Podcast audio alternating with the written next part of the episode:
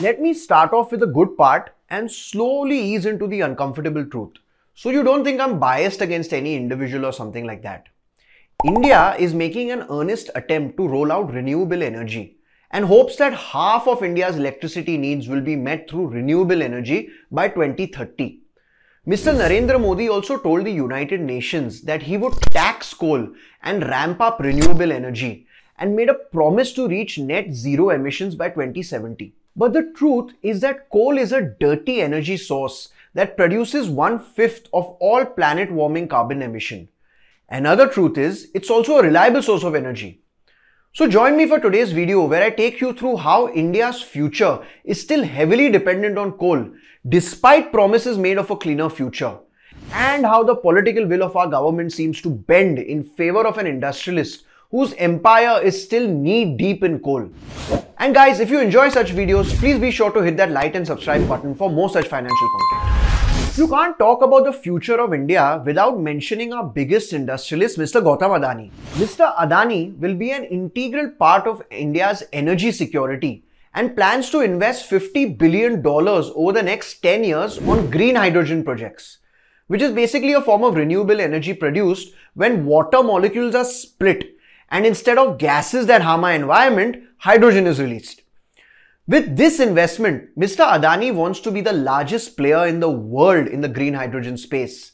And the only other Indian industrialist that could possibly provide him some competition in this arena is Mr. Mukesh Ambani. Mr. Ambani announced that Reliance Industries will spend $10 billion on green hydrogen projects over the next three years. But all these are promises.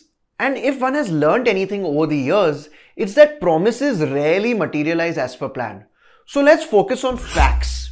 The fact is that even though the Adani group wants to be the biggest producer of green hydrogen in the world, it is, according to San Francisco based Global Energy Monitor, the largest private developer of coal power plants and coal mines in the world.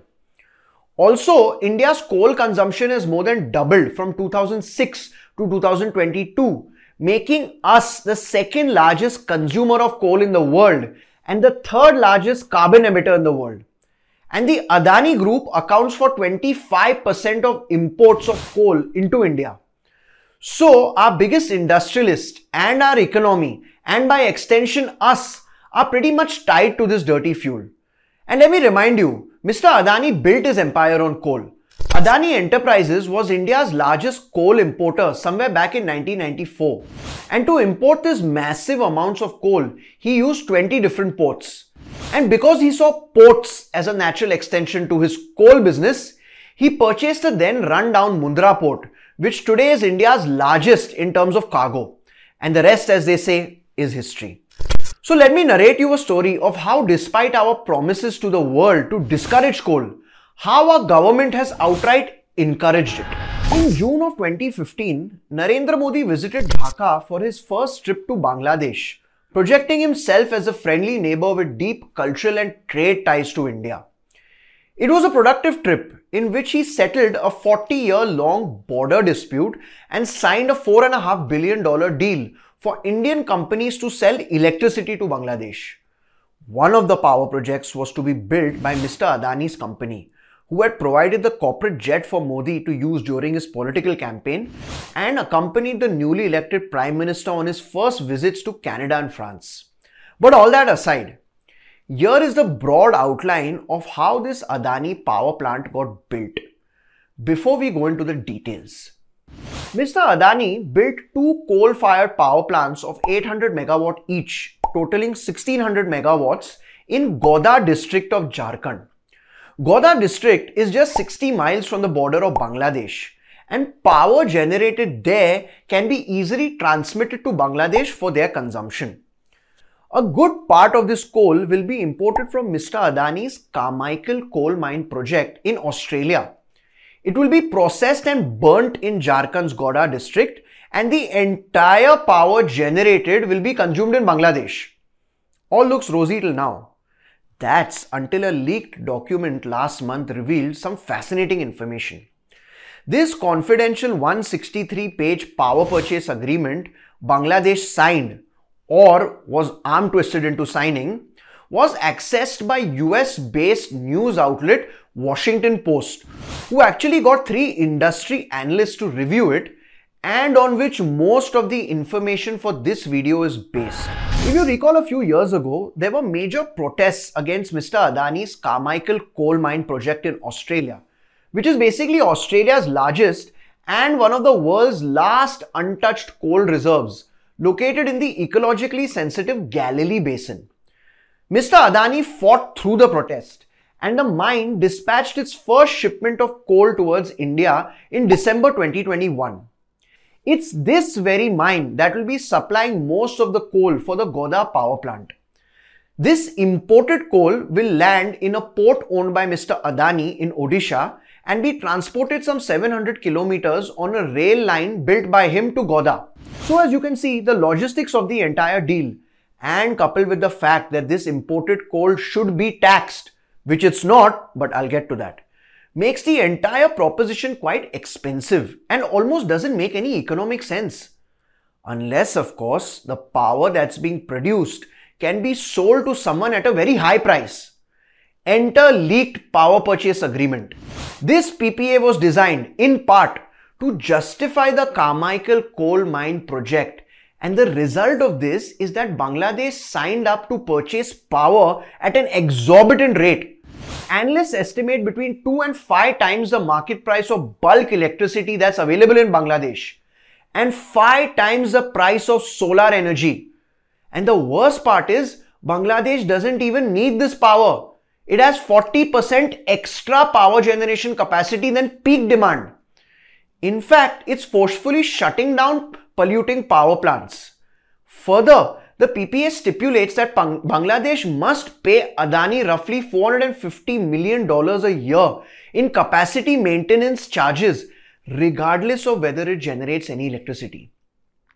And it's not even clear when they'll receive the power because Bangladesh hasn't even finished their side of the transmission line. A former high ranking bureaucrat from Bangladesh's power regulator said that their Prime Minister Sheikh Hasina cannot afford to anger India even if the deal feels unfavorable. He further went on to say she knows what's bad and what's good, and that if she satisfied Adani, Modi will be happy. But that was just one side of the story, beyond the borders, if I may say. Now let's see what happened in India to facilitate the Godda power project. Not only Bangladesh, but the state of Jharkhand also got a terrible deal not only do they have to deal with the environmental hazards that such a massive power plant brings with it, but they got no benefit out of the deal. See, Jharkhand is India's second poorest state. For years, the law required power plants built in Jharkhand to sell 25% of their power back to the state at a discount. But after Mr. Gautam Adani's brother, Rajesh Adani, who is the group's MD, met with the then Chief Minister of Jharkhand, Raghubar Das, in 2016, things moved quickly. A former state official who was present recalled that the next morning Mr. Das summoned his aides to the cabinet room and instructed them to move urgently and that anything that needs to be done, just do it. And so in October 2016, the Jharkhand government amended the 25% rule and Adani's project steamed on ahead. Even an environmental review committee that felt uncomfortable about a coal plant serving Bangladesh emitting pollution inside India was disbanded. A second, more accommodative committee approved the project after they were reminded about Narendra Modi's ease of doing business. So by early 2018, Mr. Adani had received all the necessary permits which brought him to his next hurdle potential tax bills on coal worth hundreds of millions of dollars. Imported coal is usually taxed at 400 rupees a ton, which would cost millions in the grand scheme of things. So Mr. Adani applied for a creation of a tax-free special economic zone or SEZ at the Godda site. The Commerce Ministry had specifically in 2016 disallowed tax-free zones around a single power plant and actually denied Mr. Adani the request initially. However, months later, the ministry changed its mind and amended the SEZ regulation at the direction of then Commerce Minister Suresh Prabhu, a Modi ally. Officials said tax free zones like this would promote energy exports. This tax exemption is expected to save the company around $35 million a year on just coal imported for the Godda project. But perhaps the most disastrous consequences were felt by the villagers of Godda. Farmers, laborers, and residents of the impoverished village were promised compensation, jobs, schools, toilets, and even new shoes and clothes. But when they began protesting after hearing about the possible ill effects the power plant could have on their environment and crops, the heavy hand of the law came down hard on them. There were reports of assaults, harassment to turn over land, cases being squashed by local police and courts in favor of the Adani group. One local legislator who began to speak out against Mr. Adani and began to turn local opinion of the project was imprisoned for six months for public disorder. Residents say that a soaring power plant has materialized in their village, but much of what Mr. Adani promised schools, toilets, running water, new jobs have not. My only conclusion here is to set up any big and revolutionary infrastructure project, many brave decisions have to be taken. Much political will is required. And to execute it, one should be willing to go the distance. But how far is too far? That's the question to be asked here. Thank you. Hi. You have been watching our videos on HW News English. But why be content with content in just one language when you can choose from both? Yes, from 1st of January, we are bringing together the repository of our ground reports, interviews, and analysis under the umbrella of HW News Network. So, while HW News English will stay as it is, you will now be able to watch our Hindi and English reportage together. So don't forget to watch HW News Network from 1st of January.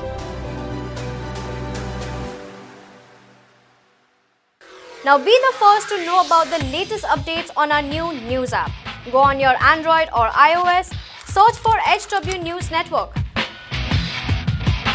Download our app Choose the language you prefer to get updates in and be up to date with the latest news.